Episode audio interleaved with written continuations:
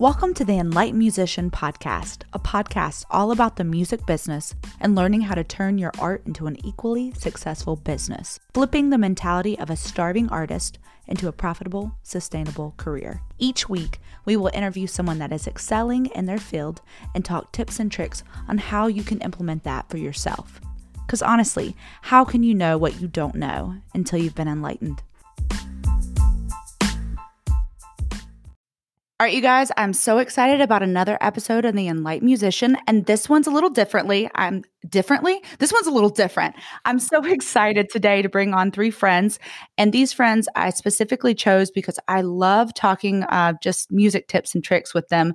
So I thought the other day I was in a group and it was a Facebook group and they were asking release tips and strategies. And I was about to write a whole entire paragraph. And I was like, you know what? This would actually be good just to have a discussion. And I asked a whole bunch of people to send in questions, which I got a novel's worth. So we picked a couple of them. And we're just going to discuss today and have a conversation. It's kind of going to be like if you were just sitting with us during our chats and kind of get to listen in. So I just want to take this moment before we dive in and let everybody introduce themselves. And I'll start with Tara first. All right. Hello, I am Tara. Um, I am a professional session vocalist and songwriter by day. Um, I do a lot of writing for the EDM scene and a lot of top lining for that, and um, that's under my my name Tara Louise. And then I also have a separate art uh, artist project called Arcana, which I'm currently building and working on, um, which is like dark pop, moody, kind of fun thing, witchy vibe. Um, yeah, and so that's that's me. I've also done some random things like I sang with Postmodern Jukebox, and I've done Korean dance competitions and oh. just random things like that. That's me. I, I, wish there was video because William is just like doing a dance and oh yeah, oh, yeah. yeah. Uh, anyway. so that's Tara. William, you go next? Okay, um, I'm William Nesmith, a singer songwriter uh, from Greensboro, North Carolina. Um, uh, by the time this airs, I will have you know, you know three to five singles uh, released. So you know, very much a new um, recording artist, uh, also songwriter. Been you know writing for several years. Uh, have some lovely co-writes and, and projects with with Lauren. So I'm happy to to be on the podcast. And last but not least, hello, what's popping? Um, my name is Monty. I'm an artist. I go by the name Monty the Hokage. Um, and man, I feel like I'm just a jack of all trades, um, sorta. So you know, like Tara was saying, I'm a regular artist by day. By night, I'm like an artist manager, a film producer, graphic designer. I kind of dabble in a little bit of everything, and I've had to, you know, to make my music work. So uh, yeah, that's me. Nice. Yeah, so I'm excited. Like I said, they're at all different stages, and they all kind of know what they're doing. So I'm just gonna jump into questions. Are you guys ready? Let's do it. So no. this is all no. Uh, it's all stages. So I'm excited. Okay, so first one I got on the question mill. Uh, what steps should an unknown artist take to prepare their song for a release? Anybody can just jump in, mm. take a step. Um, I can I can dive straight in there. So I'm actually working on this right now with uh, my buddy who you know had a previous artist name, but you know he's starting over uh, fresh. So the big thing for me is now planning, planning, planning. I've spent a year just trying to like go with putting music out and then doing that and that's probably the worst thing you can do so my best advice for an unknown artist is maybe secure a crew of you know 20 to 30 of your friends that you're super close with and you know are willing to like ride for you and if you put out music they're willing to really like help you push it uh, um, and tell them your plans you know kind of get the things out of the way that maybe are good maybe are bad um, and then just work on a great strategy a plan something to really push out there to get your name on the horizon and keep building it up you know it's a slow and steady process. Definitely. Um, i would say and this is assuming that the music um, is great So I mean, strategy might be step one, but like right. step zero is really make sure that your music is good. And you might think it's great, and your mom might think your music is great, but you know, um, there are probably several local producers wherever you are in your area. Um, if you don't mind, you know, like let them hear it, or you know, um, go to people that that do music and sound production for a living and get their opinion on uh, how they feel about the mm. the song. Because you know if you put out a song that is not at a very good quality and you try to get a fan base and things around that it's going to be harder to convince people down the road that you you know are capable of putting out quality music.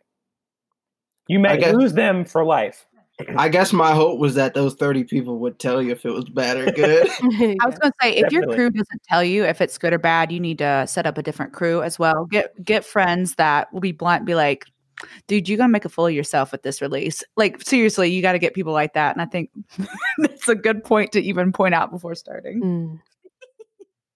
Underline bold um you know, ride for you, like yeah, with big quotes there. Live for you, but ride for you. So yeah, yeah, yeah. Tara, did you have anything on that? Could you repeat the question? Yeah, I said, what steps should an unknown artist take to prepare their song for release? Oh, so brand yeah. spanking new out the gate. Yeah, yeah. I would say um, definitely uh, ha- have a plan, as the other guys said. Like you if you you could just throw a song on Spotify or on SoundCloud but it's not nothing's going to happen unless you actually create like a strategy and like decide who you are as an artist and how you're going to represent yourself and what your brand is. So it's like kind of do the soul work on that before you just throw it out there would be my advice all right, I'm gonna go to the next question oh, too. Oh, like, sorry, I had oh, one, yeah, one little thing. Um, so if strategy is the umbrella here, like one of those little nuggets underneath there is um, like your socials. So like um, there are many elements to like a, a successful release, but if you are if you already kind of have a presence on social media and you're thinking about making that or like transferring that into your music presence, um, do some inventory see what your Twitter looks like, see what your TikTok looks like, see what your Instagram looks like. Delete any, you know, irrelevant stuff or stuff that, you know, people coming in and say, I oh wait, I thought he was this kind of artist. This is giving me cognitive dissonance. Um, really clean up your your website, your and all of your your social things before you start posting about the new music. And if, if you feel like, you know, it's just so different from what you've been putting out, um, then create new uh, accounts. Honestly, speaking on that, because that was one thing when I was establishing doing a little bit of a different genre twist, I took down a lot of things because visually, when people see something, they already determine what you are just by that first visual. So if you see someone with like the neon lights that kind of has the cast shade on their face, they're probably going to be pop, R and B. Like you already know. Mm-hmm. If they have a cowboy hat, they're going to be country. So if there's any like determining factors in your pictures or social media or anything that you have that leans in an opposite direction than what you were wanting to pr- portray, you've already knocked out some people that would have went and listened to your song but they're like oh they have a cowboy hat. I really like r&b music so this ain't gonna be me. And the opposite as well you might get people hopping on me like this is gonna be country. I'm so excited. And they're like what is this r&b like mm-hmm. so really establishing your brand and your identity before you even push anything out there because a lot of times what you're doing is pushing the image before you even push the sound. So I think that's a very good point to make in case. So people listening, when you're unknown, Unless make sure that brand horses in the back. yeah, I was thinking. Uh, I was literally like, I was like, as soon as she said country, I was like, well, I don't know if that really applies anymore. Nowadays, if I see country, I'm like, oh, this is a trap song. oh, I mean, I'm okay with this transition as well too, because I like trap music more than country. um, okay, so that being said, we've already done this what is it says how do you get your song noticed by potential fans so we're trying to gain new fans what are some tips and tricks to actually get new people in mm-hmm. that's the question isn't it um i think i would probably tell you to create a fan finder campaign so um for the most part everybody knows what they want to sound like or what their music sounds like. So let's go back to the 30 people method. So if I have 30 people that I've sent my music to, maybe I'll ask these people, hey, write a list of 10 people you think that sounds like. So for me personally, my music, if you listen to it, uh, it probably comes along the lines of Amine, Kyle, Smino. I don't know if you know who those people are, but if you do, you know these people are kind of in a soulful pop rap, kind of in their bubble of music. So me knowing that, um, I'm gonna go do some research. I'm gonna go see who these people's fans are, what these people's fans like, where they're located, where I'm most likely to find these people. Um, and then I'm going to build my market off of that. And then, you know, eventually it'll branch out. If you think you're Drake, don't start out thinking you're Drake because Drake makes 90 different types of music, but he's also individually built um, a brand within these each uh, prospect. So that's why when Drake drops an album, you know, maybe half of it's rap, half of it's R and B, half of it's uh, um, UK music, but he's built these individual markets so he can do that. But you, Mister Noso, you can't do that. If you if you come out with a Lil Nas X song and then come out with ah, I'm gonna shoot up your whole neighborhood, you're you're gonna lose everyone. and an element to the targeting, um, and again, goodness, this this sort of Facebook, Instagram um, advertising, it's changing every day. Apple has sort of cracked the whip, and so that might affect the way that um, this goes across. But I have used um, Facebook and Instagram advertising uh, with this sort of hyper targeting um, thing. So um, you can use um, uh, user data from people on Facebook. So you can see if they're like people that are interested in Spotify or interested in Apple Music and interested in very specific um, artists that are related to um, your sound.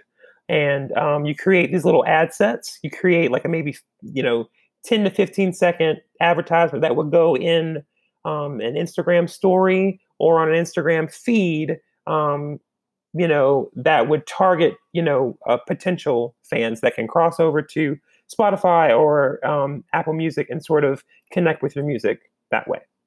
Yeah. I was going going to say for Tara too, I'd love to talk about, and someone even wrote that about finding niches and whatnot.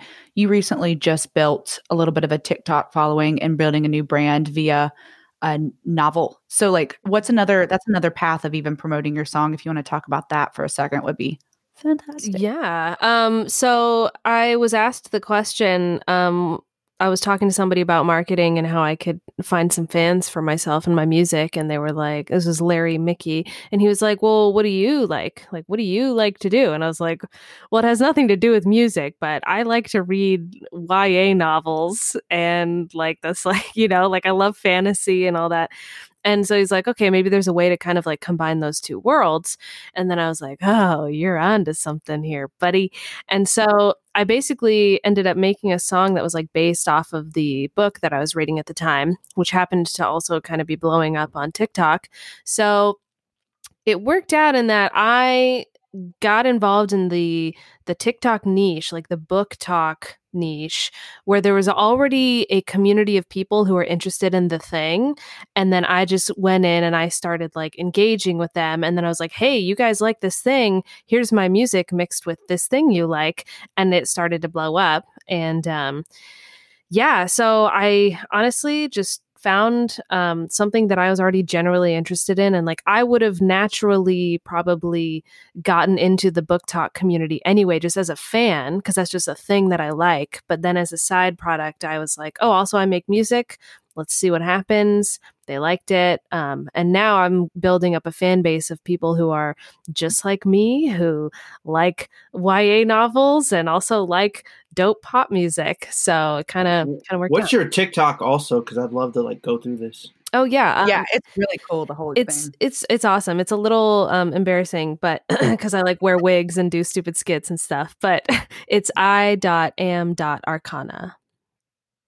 Yeah, and you just started that how long ago? It's a couple weeks ago, maybe like a yeah, month. A couple weeks. So. And what was it? It's like up to number wise followers just within Let's see, shall we? Um, Four, 14, 17. That's pretty Yeah. good. it's not bad. and that's with weeks. That's I think I literally started at I had like 23 followers and then I posted a video of a work in progress song um, that was relating to the fandom and then bada bang bada boom. Yeah, and I honestly think this points out to both cases. Uh, a lot of times in businesses, they call this finding your avatar, which is that target audience. So if you can find one, what you particularly like to do and find people that kind of can relate to that on that level, not music. And if you can also find artists that sound as similar as possible. So you're already knowing that you're targeting these two people. I think that will reduce who you're actually shooting out to and actually sending it to the right people. And I, I, did want to point that out in those both aspects because when we were talking, we have a cell group. Uh, so each week we have a music group where we talk shop and we help each other out.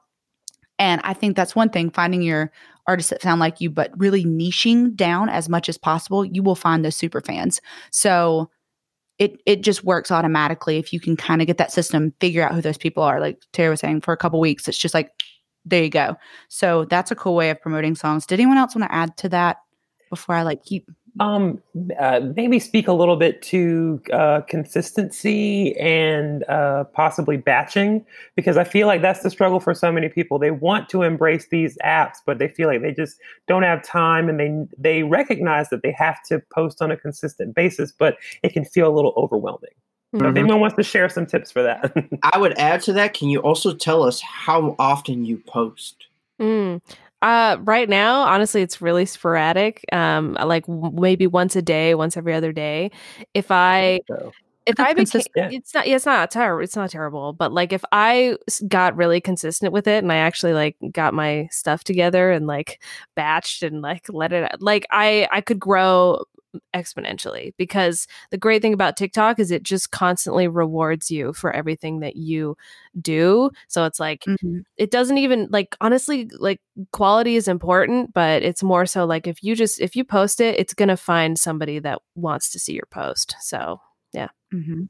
Well, if we're talking about batching too, one good thing, because I love batching, later.com just actually um, now have integrated with TikTok. So you can actually batch multiple material and schedule it to post automatically with your hashtags and everything at the right time of day you want it, even while you're sleeping. Uh, and it will do it automatically. So it does it across every social media platform Instagram, Facebook, you know, any of those platforms, TikTok now. And that's a good way too if you kind of want to, you know, batch any of that stuff. I love batching, it's my favorite. So yeah. Mm-hmm. Does anybody else want to talk about that? Because I could talk about batching all day. Um, as I guess as it relates to um, the single release, if you have mm-hmm. uh, video clips that you want to post, maybe clips from your music video or clips from your lyric video or clips like teaser clips that okay, the single is coming out next week or the single is coming out tomorrow. Doing all that um, in advance, maybe in the same Premiere Pro project or something, um, so that you know the fonts are the same, the style kind of looks the same, and you've got the content um, sort of ready to go uh, when you need it. Well, let's talk about that because I was looking to see if anyone asked this question. Not one question people ask. When you think of a release strategy, what does that entail? What are some things that you need to have before you even think about releasing a song? Because everyone's talking about how to find fans, how to do whatever, but they haven't even talked about the content prior. Mm-hmm. So let's kind of talk about that because I think that's a big space missed right now. Content is so important because um, otherwise nobody's going to see you. And it's so I don't know about you guys, but like it it feels strange to have to like post a thing multiple times, but it's like you have to do it because the way the algorithms work, like you post something, maybe seven of your friends saw it. It's just like you never know who's going to see it and how it's going to reach and what's going to work. Like I've I've found that photographs on Facebook um, get a lot more engagement than videos or posts or anything else. Like a picture is like, for some reason, that does it, um, especially if it's like of a, a face. But anyway, uh, maybe that's just like a, a thing of like being a female and you like look pretty and then that just Facebook loves that. But anyway, um, yeah, getting your content together beforehand helps a lot because you need to you need to post a lot about it um, or else nobody's going to see it. That's just that. Mm. i mean unless you run ads for it but it's like you know yeah. Yeah uh, one thing i would probably throw to that is just know what you're doing. So like let's go back since we're already talking about Lil Nas X before let's go back to that. Mm-hmm. so when he was doing old town road originally before it popped off the kid was on uh, twitter and like reddit like every day for I think it was like nine months creating memes and like posting about this song. And it's like we got to understand.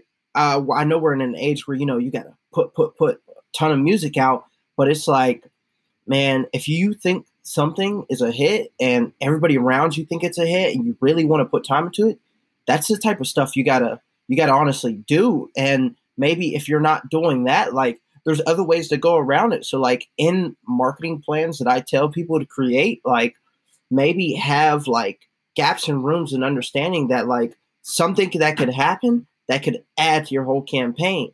You know what I mean? So I had a song that like it, has been in a lot of YouTube videos. So it's like, man, this is too easy for me. Screen record the YouTube video, post a YouTube video. Mm.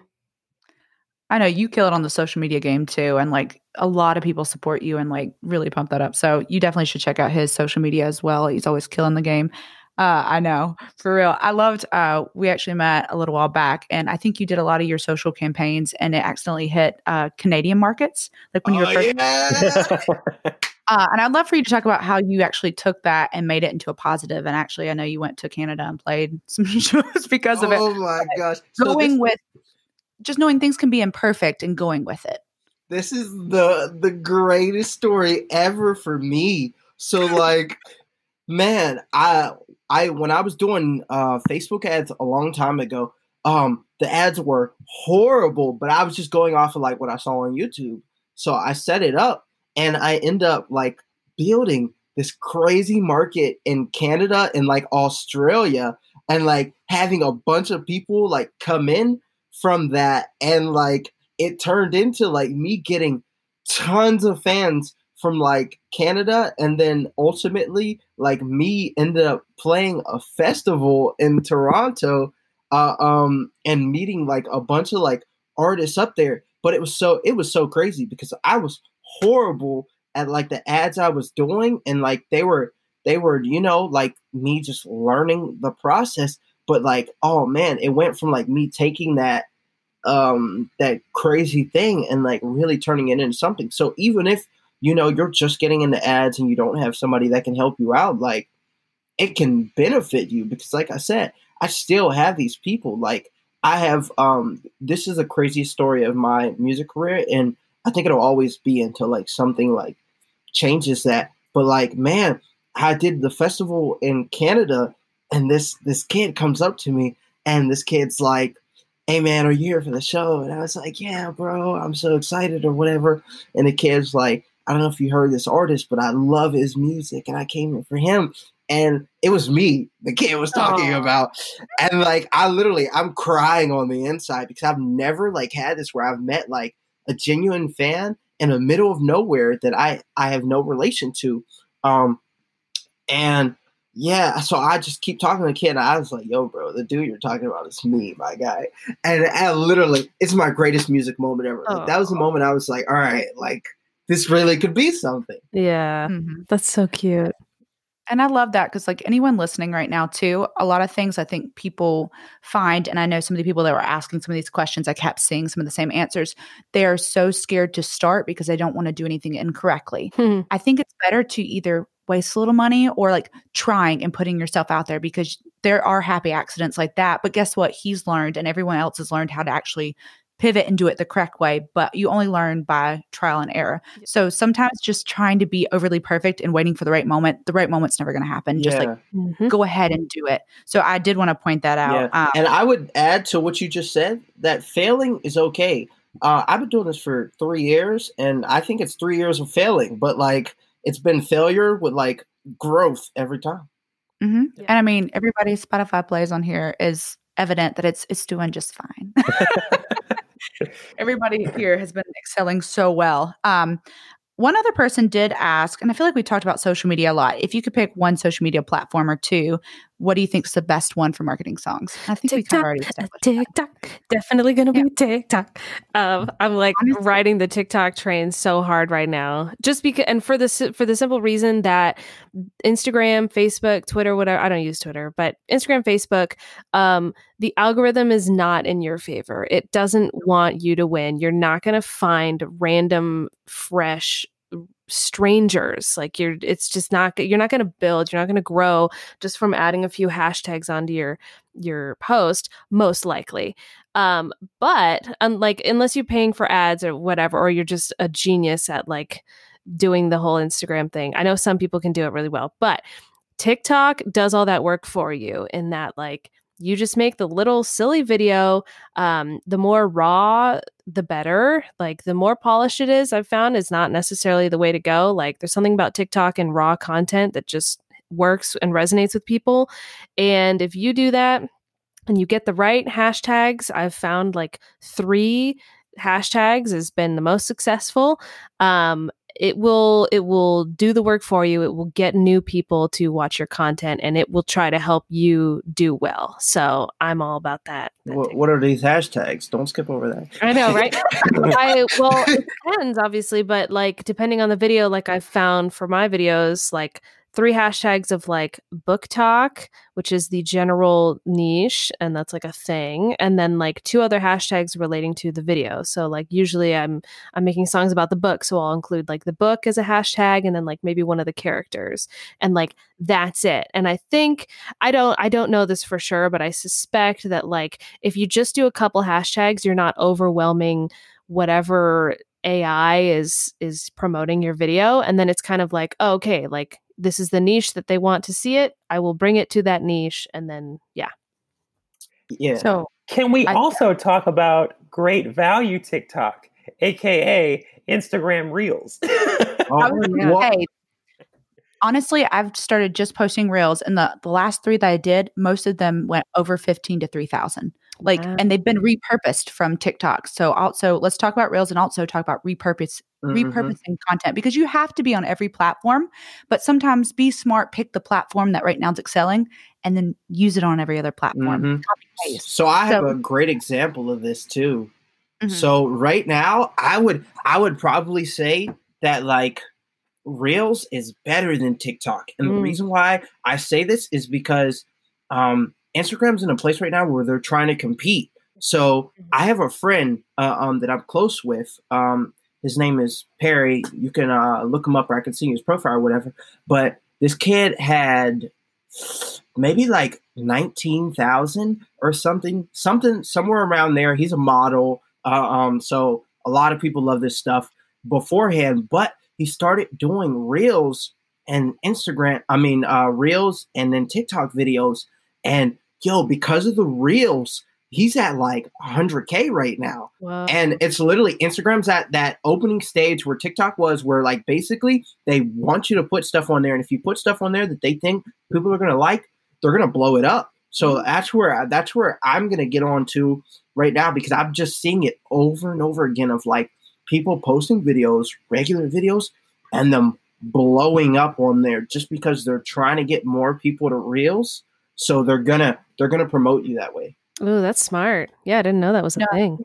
I made a TikTok about like uh, I have like a family tradition of creating these uh, gingerbread houses, but they're made out of graham crackers. And so like I had a little mini like slideshow where I would like speed up the video of each um, family member's uh, thing, and I made a TikTok for it. But then I put that same TikTok, same content on Reels, and you could, and I mean, like within five minutes, I checked my phone and it said your reel has a thousand plays, and I'm like, that can't be right. They must be talking about the other one that I posted like four weeks ago. They opened the floodgates for mm-hmm. like I don't know two minutes, three minutes, and then closed it back up. yeah, yeah. But you know that was enough to just you know sprinkle like a huge dose of love. I mean, it's like if it were raining outside and they just mm, the the clouds mm. open up all the way for like you know a few minutes and then close back up, and it's like, hey, yeah. And it's the same thing for repurposing content. So something I would tell you, Tara, is that you gotta get on Twitter. So like something I've realized is that almost TikTok and Twitter are like going hand in hand right now. So I know um, a few people that like uh, they make TikToks, um, certain types of TikToks or whatever, but they also have Twitter pages, and it's like they're they're just repurposing the content, but telling the people TikTok there's a different version of what they had on Twitter, um, and it's blowing up like crazy. So I have my song in a video uh, um, that this girl posted. I'm close with. So on TikTok, the video got like um, ten thousand like plays or whatever. Um, and on Twitter, it's at like 70k right now. Wow. And the thing, the thing with Twitter is that like you just never know. Like you'll post the most random thing, and for absolutely no reason, it blows up, and every mm. celebrity in the world has seen it. I love that. I love that about those those um socials because that's not going to happen mm-hmm. on Facebook, but on the others again. no, exactly. And speaking on that point too, and we were talking about kind of picking your poison in the first one and then repurposing. There is an app that's called IFTTT, and it actually recreates native video and native. So, like for instance, if you were to post it on TikTok or post it onto Facebook, it would natively create the version for the other platform without you having to do anything. So, like people might think I'm on Twitter. I'm never on Twitter, but it always creates native post. So I picked the platforms to create videos from when it syncs. So it will literally, like the video that I posted on Reels, it will just upload it already. And I'm starting to sync all that back up because I think we were talking about earlier, it's really hard to tackle every platform. So, you know, pick your one and then let it natively, you know, figure out which one's working for you. You know what I mean? Mm-hmm. So, yeah, everyone should check out that one because, like I said, you can sync that and you can test out each one and then start really just plowing through the one that's like killing it. So, smart. IFTTT. You guys check it. IFTT. I'm gonna write that down. It, it's like if if then then this. I think that's what it is. So like if you this button, yeah, I just um, downloaded it. And it, like for instance, uh, I do a lot of sync stuff as well. So like for instance, if I'm listening to a song and I Shazam what's playing, because I only Shazam songs that are on TV shows, it will automatically put a Spotify playlist uh, that says sync songs when I'm like researching. So like you can make it automatically do a lot of stuff actively, and so there's a whole bunch of like automations in it. It's the best, but they have another thing on that. Mm-hmm. So I digress. Let's go back into the conversation. so, all right. Did anyone want to add anything to that before I keep pushing on? Cool. Okay, so when is the time to stop promoting a song and move on to the next project? Never. Or should you try to do both at the same time? I think this is a very good thing because, like, right now I'm releasing an album and I don't know when to stop doing the single and go to the next one. Um, when should you, mm. should they overlap? What's your thoughts on that? Mm. This is a hard question. I know, I, but it actually is a pretty good one. yeah, one. Yeah, same thing. It's a it's a great question. I think the answer, like Tara said, is never, but it like I think it just instinctively happens at some point. Like you should be, you know, if I put out a project with like six songs, for me to not feel like I'm throwing the song in your face so much, maybe I'll, you know, jump through the songs, promote different things. Excuse me. But at the same time, I'm gonna keep promoting that album like until, you know, my next song comes along and maybe, you know, still little hints of that album will pop up, but that's kind of just that's just kind of how I feel like it works in the artist life cycle of songs. Mm-hmm. Yeah, I've heard that, um, and I can't remember where I heard it from, but like uh, singles have a shelf life of you know six to eight weeks. So if you've got a if you've got that kind of setup where you know single number one comes out and then six to eight weeks later you put out single number two, um, you know that might be a uh, an idea. So, you know, obviously you're you're posting about it before the release and then after release. And if it just happens to take off and you find that people are still engaging with you and it's it's relevant, then maybe instead of, you know, um, eight weeks, you go to 10 weeks or 12 weeks and let that breathe. Um, I'm sure a lot of hit songs, um, you know, ended up using that strategy if they caught on, you know. Mm-hmm and I think that I think that ties into like replay value of your song too, because like, man, I could listen for 12 months out of the year every day to a SZA song. I mean, it's just that good. yeah. Very vibey, very vibey. Yeah, yeah, yeah, yeah, But if your song has got like a million percent replay value, go. Right. I know and just kind of re repurpose it. Like we were talking about the Nas song as well. It's just like he just kept repurposing, bringing different people on, doing different renditions because it was like people were listening to it and it was still on the top of the chart. So until it starts just kind of like, I think everyone said it. Like you can you can tell when people are done with it. like they're done. And you can tell when it's still hype. So I like that. We were talking about content earlier. This is a good question. Um, what kind of video content do you create for each song? Do you do coming soon videos, only lyric videos, full music videos? What's what's the barrier? What do you guys think on that? All the above, oh, all the above, oh, Oh, all the yeah. above. Yeah, oh, again, oh, 'cause oh. it's a matter of like you have to get in front of people's faces as much as physically possible. What's the thing? It's like somebody has to see an ad like 11 times before they think about buying the product or something like that. So it's like directly to the forehead. Yeah. coming soon, coming out, all of it.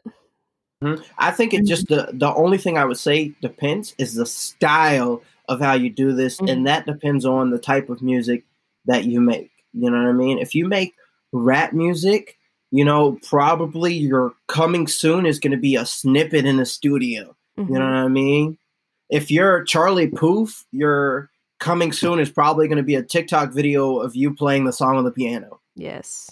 Yeah, exactly. I like that point a lot of like also I mean you could just make your coming soon just be like a photograph that says coming soon, but like if you can provide value as well as promote the single if you can be like hey as the coming soon here's a little behind the scenes here's how i made the song here's a snippet here's this is that something that is like enticing as opposed to just like hey by the way my single's coming out you know obviously if that's all you can do and you aren't able to you know make the extra content like that's chill but i think that definitely is a good idea Yeah, and you know what? Something cool I just thought about because she said that is that like make it unique to you. Mhm. So if you're funny or you make BookToks or something like use that. mm-hmm. Most I know. definitely. This is a random question, and it might just be like too far of a deep dive. Lauren, feel Go free to like cut this out. Um, No. so on Instagram, uh, nine block versus like extended photo panorama. Um, oh, that works so well for me too. yeah. So like, what are, what are your thoughts on it? I I preferred like the extended panorama because you know you get the swipe slow and people are like, oh wow, this is so cool. So it's a carousel photo, but you edit it so it's like seamless and it looks like one extra long photo that you have to swipe through to see, as opposed Mm. to like a nine block. So a series of nine photos that looks really great when you get to your page and you see like a nine block of a a big photo. Mhm. i But it's like little those personally um, Oh, y- so i Yeah, like I the hate pa- the. You said you hate those? I'm like, I'm like, cool. There's a, like six photos on my timeline of like the corner of a screen or whatever, and then like, and then it also is funky because like depending on how you post after that, like it's only gonna look good for a little while, and then you post another photo, and then the whole thing's ruined. But it's Yes. it's aesthetic, but I'm over it. yeah, I do agree with that. Like the nine post, I think like was it had its due. Like Mhm. leave it alone. Um, don't do it anymore. Yeah. But I will say these whole carousel posts, I did one of the first ones. And if you tell a story, and like for instance, if you only leave where people know you have to swipe, I got so much engagement on that post and people writing. And I told a story about the new song and the new album coming out. And so they had to swipe to see each part. And like one part had a video and one part. People really get invested into that because they have to stop and go like, "What is this?" and swipe for it. So mm-hmm. that's something not a lot of people are doing, but everyone I've seen do it, it's been fairly well received, especially when you don't do a lot of post on Instagram because I think it's not really common right now to post a lot, doing stories per se, but like post. Mhm. yeah. And I've heard that you get another like um like blowback the next day. If you have a carousel photo, technically they're going to be like three to five or up to 10 photos in that carousel. So on day one, you know, people are going to see the first, you know, section. But Oh, the second day, Instagram snaps it back up for you and they show the second um, photo in the carousel. So it's getting a little extra value on um, a carousel post. Mm. Which, by the way, I just wanted to talk, talk about one tactic of getting people to see your content a little bit more on like Instagram and whatnot. I was, I think William actually told me this the other day.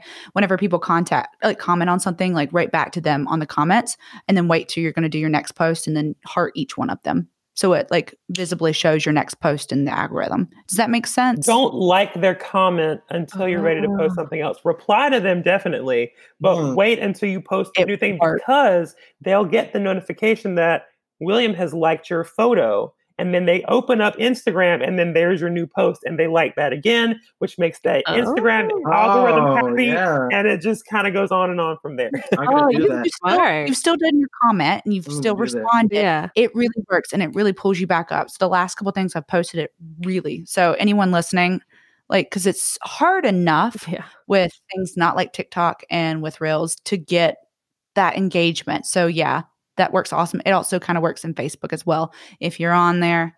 But um anywho, so let's talk about another thing. And this one has a couple three part question, but I'm excited about it. Have you reached out to influencers to help you promote your music? So this is all about influencer marketing. Mm-hmm. Um, how do you find that influencers that you connect with, or how do you find those in- influencers? And is there any service that you feel um, you could use to connect influencers? So I guess the question is, influencers, mm-hmm. yay, nay. Do you think that helps market your career? What What's your thoughts on that? So Submit Hub is like a crapshoot. Um, you are literally just kind of taking a chance. Most of the people will say no, and uh, the majority of the people that say yes do not have the clout. Mm-hmm. Um, but I found like of that huge pile, as you whittle it down, you know, you can get a handful of like really good people and you know help it to to take off. So I would suggest if anyone is like you know just starting out um, to just give it a try. I mean, it's very relatively cheap to get started. I think you can get um, you know 30 or 40 credits for about $30 and then you can select um, based on your genre um, either blog curators that you want to talk to spotify playlisters and then they're starting out with tiktok influencers the last time i was on there they were giving away like or they had like a very good discount because they're trying that's a very new feature to them like if you get three credits worth of whatever you get like an additional credit like they really want you to to check mm-hmm. that out mm-hmm. i think um, what i found is that the best way is to not so much market, but and this is this is a long play, so it's gonna it's gonna work the best, but it may not be the best for you in that moment. Is build relationships with those people, and like let it naturally happen, or like uh, the best the best way that I've seen influencer marketing happen is through YouTube. Like, yeah, oh my gosh, this past year, I put out maybe like five songs, and like no six songs, and five of those were on a project in January. And I feel like the whole year was just influencer marketing on that one project. And I've seen so many benefits from it and from like huge people. So I've gotten a lot of followers on YouTube and um, Instagram. Like this past year, I started out this year with maybe like 200 and something YouTube uh, um, subscribers and maybe like um, 1800 like Instagram followers, something like that. And I think on Instagram, I'm at like 27 something. And on YouTube, I'm at like 910.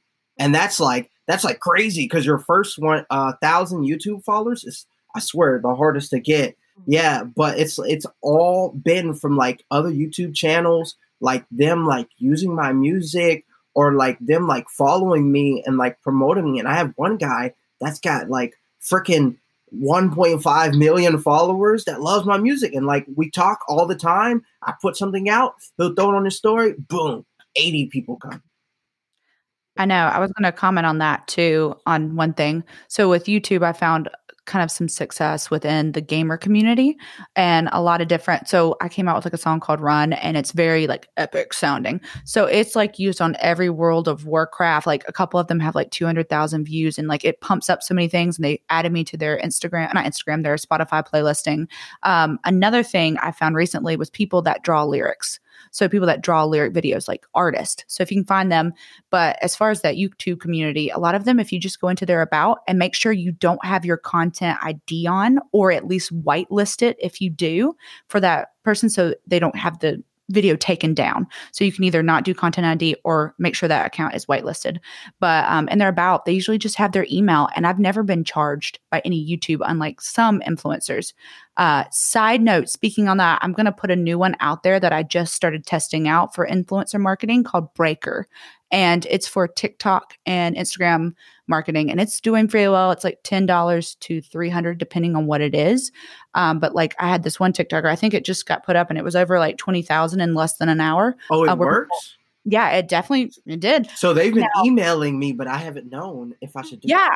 I, am testing it out. So I will let everyone know here uh, if it actually results into followings. Mm-hmm. So I've already had people like following on other platforms besides TikTok, which kind of is ironic, but whatever. Um, so I don't know how successful some of those are, honestly.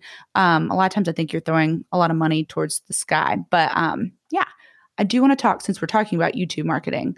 Tara recently just got um, YouTube a dance troupe to do her song. Did that benefit? Oh yeah. Like Yeah, so this is extremely random. Um, I was just a fan of this dance group. They're a Korean dance crew and they're incredible. And uh, when my song came out, my first song, Stockholm Syndrome, I went to their YouTube and I just contacted them and I was just like, what do you guys charge like for a video because i know they i know they charge it's like a huge dance team they're they're huge they've got really big numbers um and so they wrote back and they were like, "Oh, like some extra, very, very high number," and I was like, "Cool, good to know, good to know, cool, cool, cool, cool, cool, cool, cool." Um, and then that was it. I just wanted to know, like, on the off chance if it was something, you know, I was like, okay, that I could save up for or whatever. But then they wrote back to me. I didn't even send them the song. I was just like, what do you guys charge? They wrote back to me and they were like, so we listened to Stockholm Syndrome and we love it. We want to make a video for it. Um, and in exchange, like if you could just whitelist the video so we can keep the the profits from it. And I was like, yes.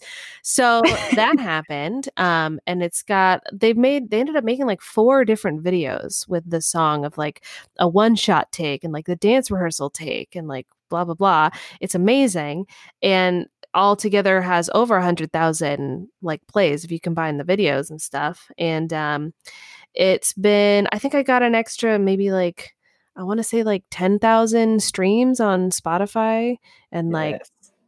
Probably, I don't know how many followers on Instagram. That one's hard for me to track, but it's definitely like it. It helped. It's it's going great. I like YouTube, y'all. I think it's sounding like a lot of YouTube is doing really well as far as the other people using your content. Yeah. And I think for you personally, like not you, Lauren, but just whoever this is to, like YouTube can work for you, like in terms of like building up. Like if you can build up a YouTube channel, that's where you'll have the most loyal fans ever. Like out of all these platforms, like if I had a YouTube channel with a million subscribers, I put out a song and go tell them to listen. I can expect the first day that song's out, it'll probably have 300K on something like that. That's because, like, these people, like, I, I don't want to say that they are like, they just do what you tell them to do, but they're loyal people, you know? Like, YouTube is TV now. So it's like if if my favorite creator says they've done something, you know, and maybe I, am gonna expose myself here a little bit. You know, I, I like the Paul brothers. I think they're they're great at marketing. So like I, I really pay close attention to the things that they've done. And I've literally watched like Jake Paul build a music career out of nowhere. Like the songs the songs were bad too at first. Yes. They were they were like really bad, but like, man, these horrible songs that maybe whoever's song out there is better than, we're still getting millions of views because he was telling his YouTube list, watchers, listeners, whatever, to go play it, and they did. Yeah. Yeah.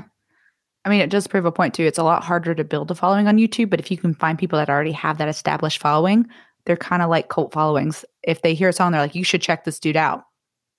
They're going and that's why you get more and they're more susceptible and like play on the whole TikTok and Instagram reels and like build those fans that easily put it in front of people's faces go from both angles and try to see which one works best for you as well.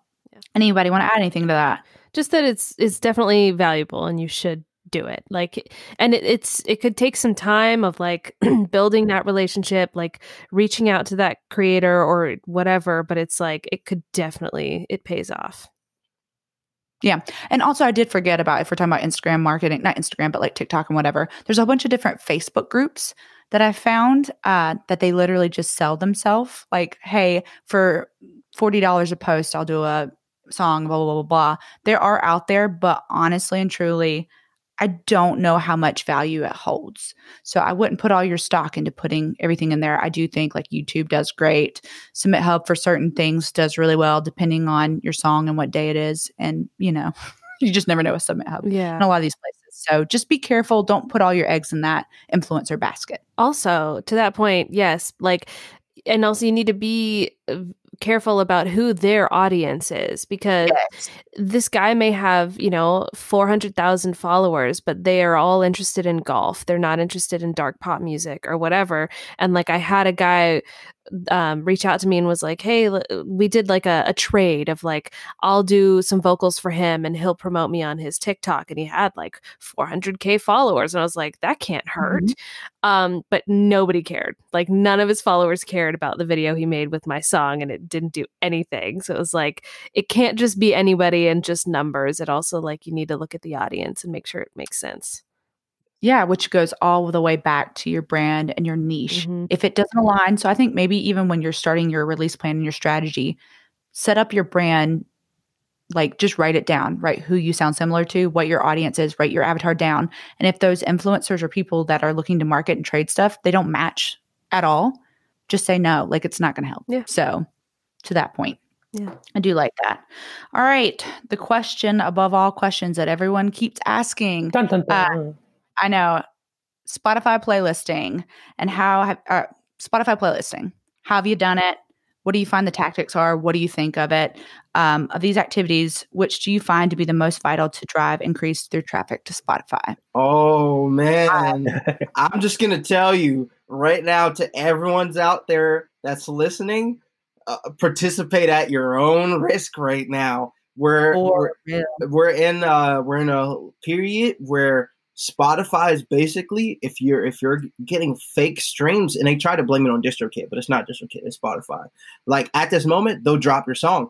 And I know people personally, artists in my circle that have gone through this, and it's like soon as they find out, they'll take everything off and they'll say, Hey, we'll put it back up, but you gotta prove that this isn't fake. We want to know where every stream came from. Yeah. And nine times out of ten, you can't track those streams down. So it's like you might have just worked super hard on a campaign that you thought was great, but you messed it up. Now, on the flip side of that, playlisting is awesome if you can do it rightly. So, one great example, um, which will end up costing you money, is you know, if you want to go through playlists of what you think you sound like, go get Chartmetric Premium, and every single playlist that you think might work you need to put it in there and you need to figure out the statistics of these playlists. So if a playlist is going radically up, down, gaining, losing, fake, don't do it. If a playlist has had steady growth throughout its ex- entire time and it has a bunch of active listeners, then that's probably the way to go for you. And the thing that I found out that I've found to work is these huge playlists. It just just leave them alone. You you think it's great for you to get on something that has three, four hundred thousand? Don't do it. Leave them alone because nine times out of ten they're they're not real. But these playlists, you know, got a thousand, two thousand, three thousand people on it. These are the ones that are like real people, and these people have grown these playlists for years on end and are real. So I found a playlist off of Twitter, which I just submitted, got on it. Playlist only had, you know, like 3,000 people on it. But like, I watched this guy build this playlist on Twitter, telling people, hey, you follow this playlist, your song has a potential to come on here. We're listening. I've seen this guy grow this. That playlist got me like 4,000 streams. Mm. Yes. And you're doing well on the streaming count too. So I definitely agree. And a lot of the things with a lot of things that were happening, people were hiring companies that they had no earthly idea. They just didn't. So also be very careful of hiring people. And I think a lot of people are finding this out, you know. You have to be really careful and even hiring people that say they do stuff. Just yeah. Careful. Oh, and, and one thing I was thinking about that is because like I I did that before, but like for the thing about me that I got so lucky is like majority of my streams have come from Discover Weekly. So it's like, oh man, uh, what is Spotify going to tell me that the hundred thousand streams that they gave me last year was fake? It's you gave it to me. Right. yeah, my last single got picked up by um, Release Radar. I thought that you have I know, to you follow everyone just to um, that Release Radar is made up of people only the people that the artists follow. But like Spotify will throw in new artists you might like. Mm-hmm. Um, and they just did that like, and I was like, oh, I don't know what's going on here, and I'm like, Lauren, yeah. Lauren had to tell me. It was like, it's mm-hmm. all good, mm-hmm. William. it was funny. He wrote me. He was like, I think somehow I got fake followers because he just. Like, oh yeah. And I was like, I think the song's just good. Um, fine. yeah, no, no, no, no, no. I'll let I'll let Tar say something, and then if you want, I can talk about like that. Yeah, I would love to talk about that too. It is an interesting subject. Um, actually, why don't you, why don't you go for it? You say what you were gonna say.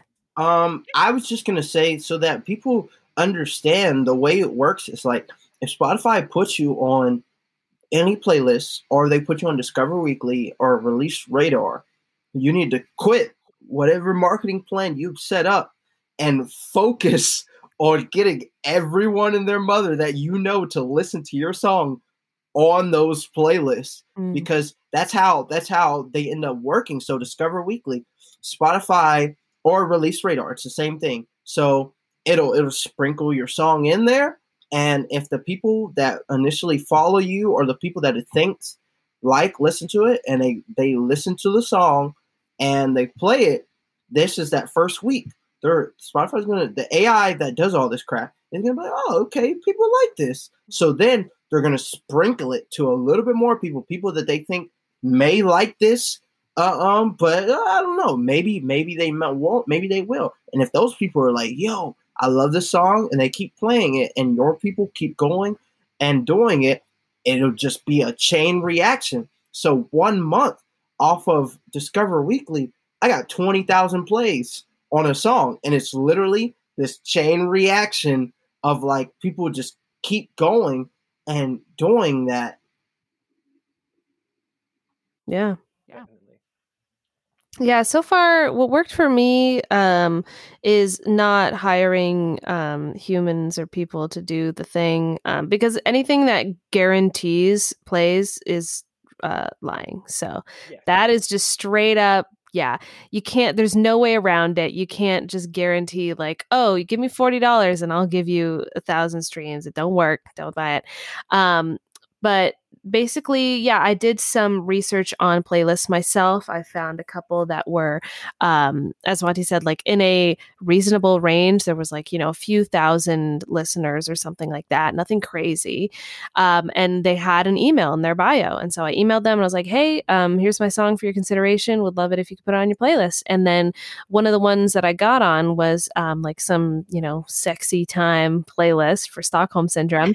And that honestly, like, helped me like helped me blow that song up because before I even got the cool dancer YouTube videos with it, um, I'd gotten the song up to like 15,000 just from like that. And then it ended up from that playlist, it got put onto like some other like Kylo Ren, like Wattpad playlists and like just worked out. So that that's been successful for me so far like doing the whole um submitting to editorial playlists like I, I do it for every release but i haven't seen any any results of that yet. I think i suspect that that um, is kind of like I think I think Spotify starts with like giving your song to Discover Weekly and to um, you know those kinds of uh, playlists, and then once it builds from there, it'll probably start throwing you onto the the other big boy editorials. But that's yeah, just- and that's um that's widely based off of like your niche too. And like, oh man, I'm kind of I'm kind of mad because like last year I screwed myself in that. So when I I when I started making music and the music I make now is different. So mm-hmm. like when I started making music, the style of music that I was making was kind of like uh, Christian hip hop uh, um, type of music, and man, Spotify loved it. So it was on like editorial playlists every release. Like mm-hmm. it was it was so great. And then I started making like pop, pop rap, like in that sphere, and no more editorial out the window. But like you know, obviously the AI comes in, so then Discover Weekly and Release Radar, and now I feel like I've been kind of making this in this bubble that maybe it'll pop back up, but like that's how that's how it ultimately works. It's a pond and like Spotify throws your stuff into a section of this pond and if it fits, like it starts branching this thing out. And if you go off somewhere else in the pond, they're like, "What are you doing, buddy? yeah. Like that's not where you should be."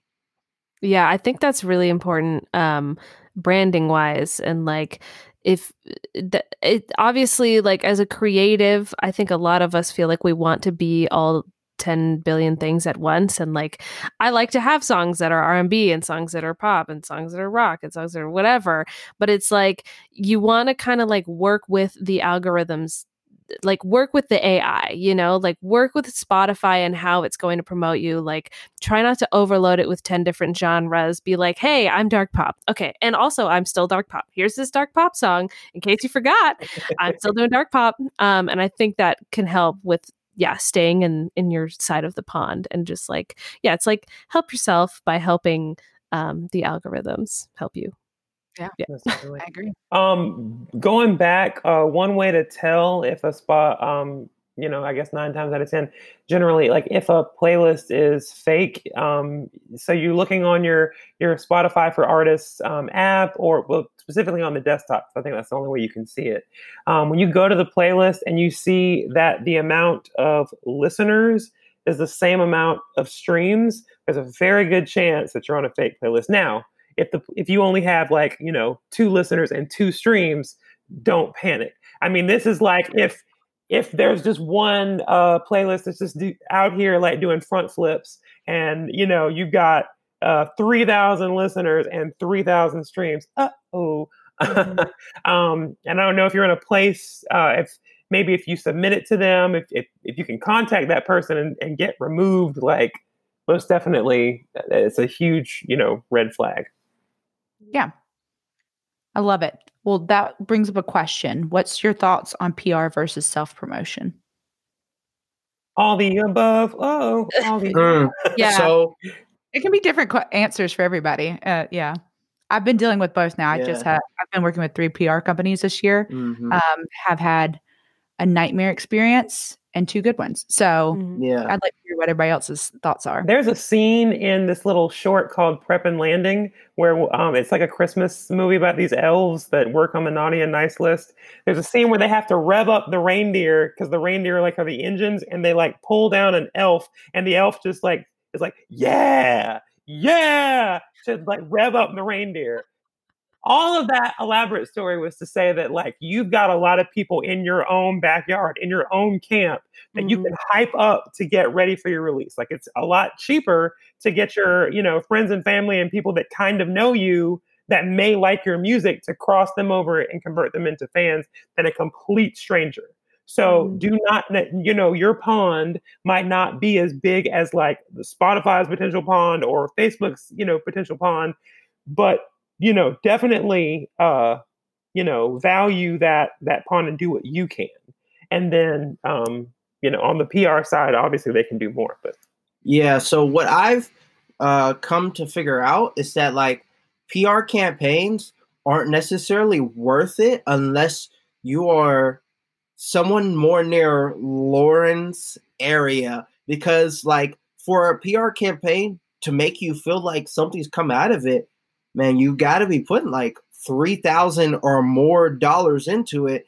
And if you're a new artist with three thousand dollars, you shouldn't be putting that in a PR campaign. There's mm-hmm. other things that you can do with that, but like that's just what I've come to realize that like trying to do these PR campaigns off of like 400 bucks or less doesn't really work unless you're hitting someone up that like is damn near me. You know what I mean? If you're unless you're hitting somebody up that like knows small ways and can help you move in small increments with that money, but you got to understand it's going to be small increments. Mm-hmm. Whereas if you're expecting to put your first song off and out of nowhere, 50,000, 100,000 plays, man, you're on all these blogs, etc. like that. Those people that do that, they're connected in some way with somebody else, or they paid thousands of dollars. Yeah. Yeah.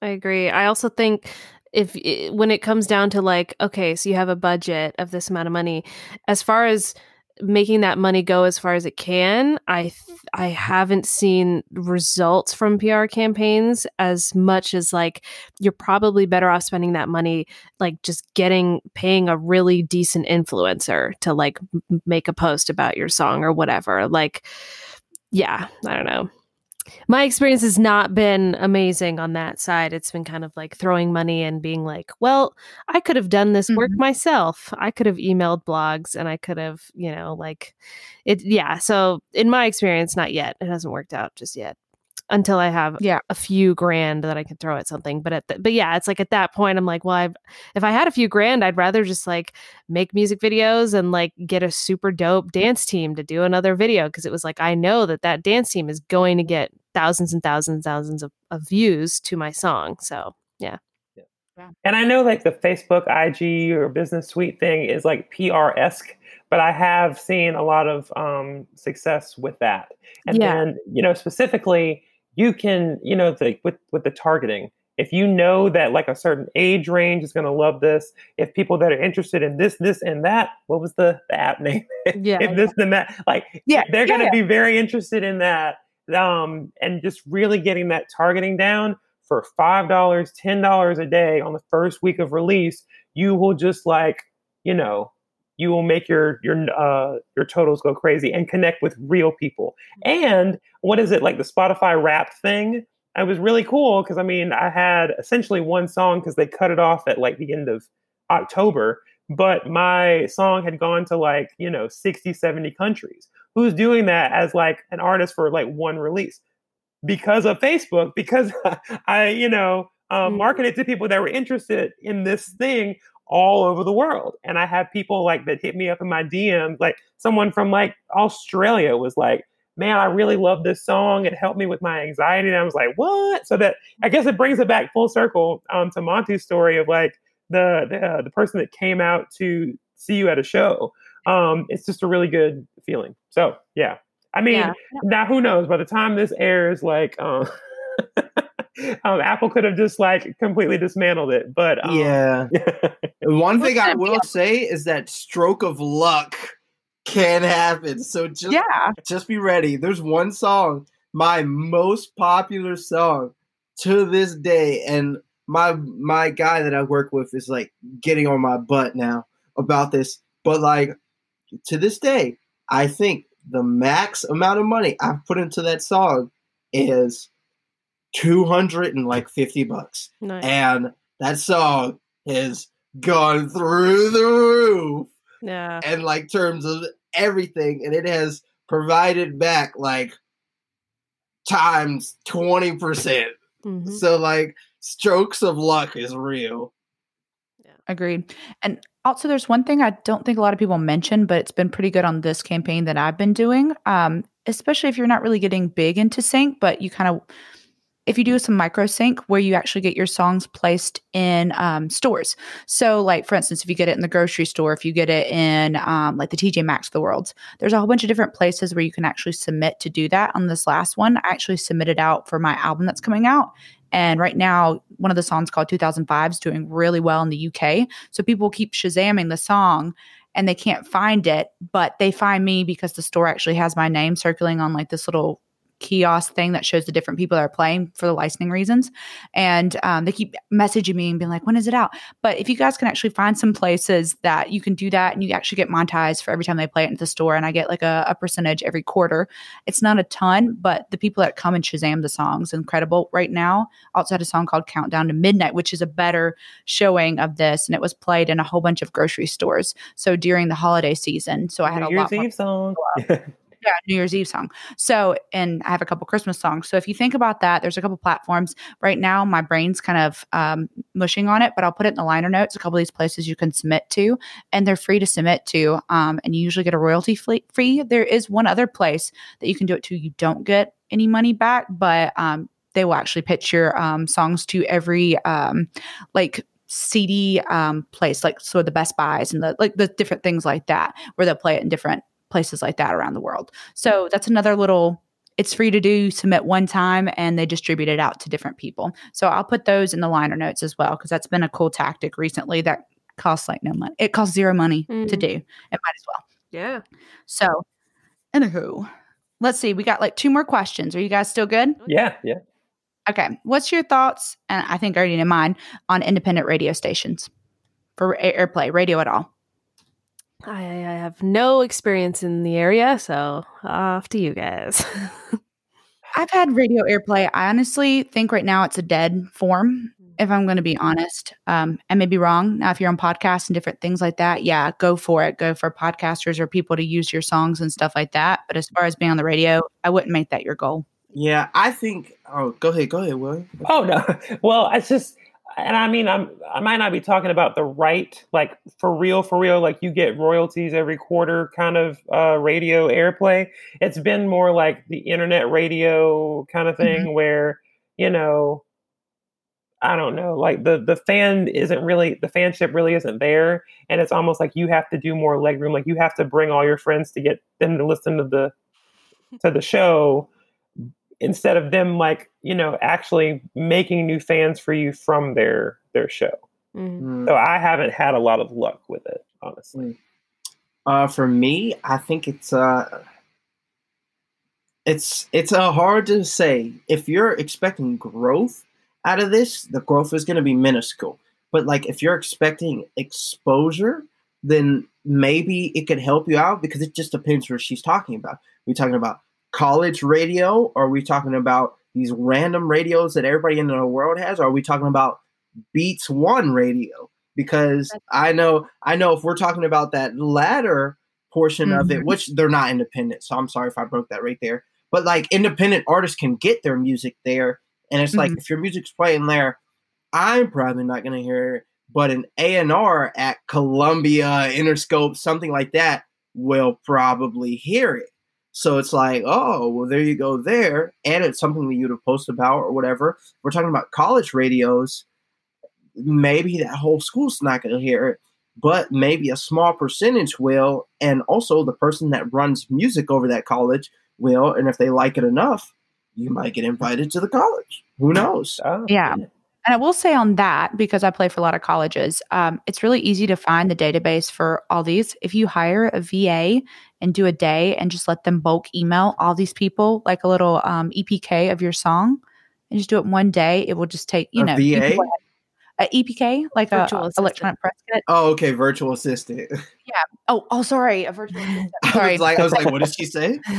uh, if you just get someone, you pay them for like an hour or two, and say, here's the list. If you can just physically email or automate it if you want to. I love automating it, but I've done that, and a lot of times I play these places, and people are like, "Man, I wish you would be on our college radio." And I was like, "I just was before I attend, uh, before I showed up." But you know, it's fine. It's fine. Uh, they've been playing it for weeks. It's okay. so, but yeah. So I think you're right. Just know what your your goals are. If it is to have some kind of A&R placement, whatever, go towards those things. Like, don't even play with the other stuff. If it's just to be on the radio and do you know, exposure, go for it. But I wouldn't waste all your time thinking you're going to get exponential growth mm-hmm. via Spotify or any of those other, other platforms, your social media from that. Mm-hmm. But if you want to grow out your like portfolio, um, or have a section on your website and it looks official, like here's articles, here's shows where you've been featured, that that sort of thing can. Yeah, yeah. Like when I was in the Greensboro newspaper, that yeah. was.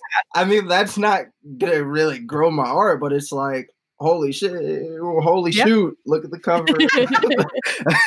I mean, nine times out of 10, like you post an article that features you and people love it. I don't know if they actually read it, but they'll smash that like button or react to it mm-hmm. and it blows up.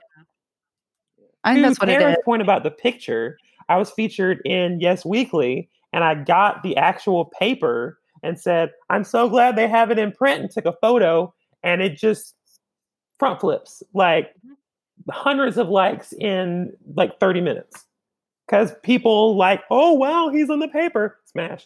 Oh wow, he's and, on the paper, and Facebook is like, okay, we can push this out to more people, and it's the pond thing. Yeah. Mm-hmm. Okay, this group likes it. Okay, this group's gonna like it, and mm-hmm. you know all this stuff. Yeah, and that adds more to your like clout than anything because then people start hitting yeah. you up and they're like, oh man, one day I want to be an artist like you. You're so big, and it's just like you just be like, oh yeah, yeah, whatever. it's true. It's true. Hmm. All right, you guys. I have like one final question because there's so much knowledge in here, and if anyone's listening to this, like, you're welcome in advance. uh, just kidding. Yeah. But um, this was one question, and there's two that kind of asked the same thing. It said, "What's the best advice you could give someone, or marketing secret tips that you found out, or the do's and don'ts?" So, what's your best either don't do or do during a release marketing campaign? Okay. Um, don't do it all, and this is not just promotion, but it's just you know um, it, it's everything because it, it can be very overwhelming. Do not do it all yourself, but at the same time, do not outsource all of it yourself.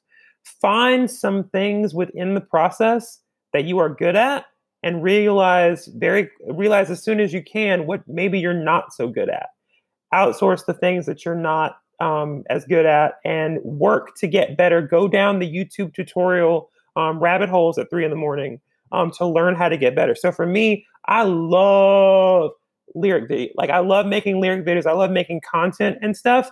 I've got a screen for Christmas, and so like I will sit there obsessively for hours and hours and hours and put that together. That's that brings me joy. That might not bring somebody joy. So it might be great to go. And I can't believe we haven't uh, mentioned this place, Fiverr.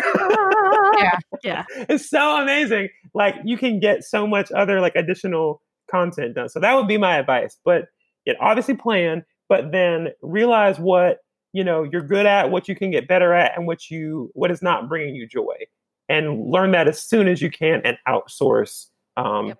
uh, accordingly.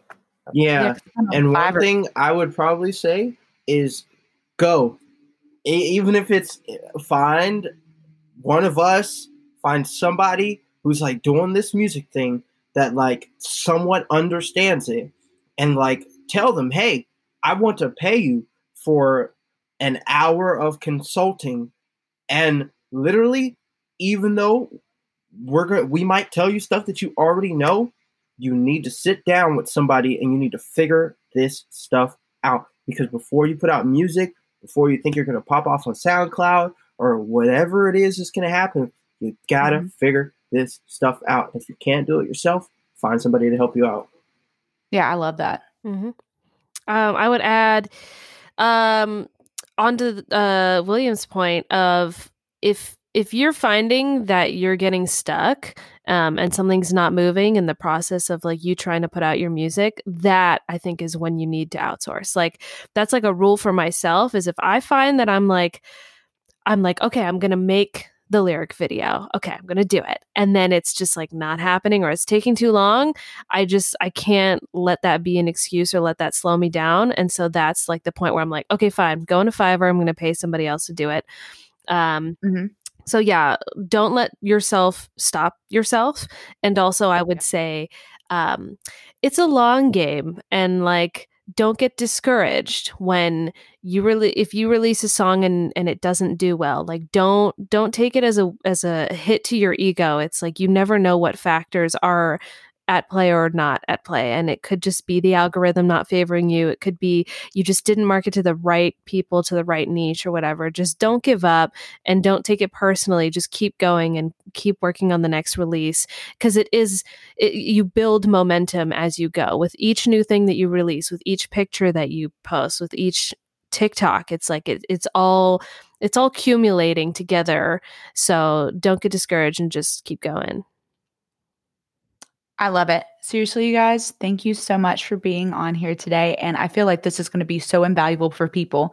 And so, if anyone's listening to this episode and you've gotten value or you think someone else could, feel free to hit the share button and feel free, and I want you to go into the liner notes and check every one of these artists out. They're killing the game. And also, their music is just awesome as well. So, check them out, hit them up, follow them everywhere. And like I said, thank them in that form by listening and following them. Mm-hmm. Seriously, thank you guys so much. Thanks for having us.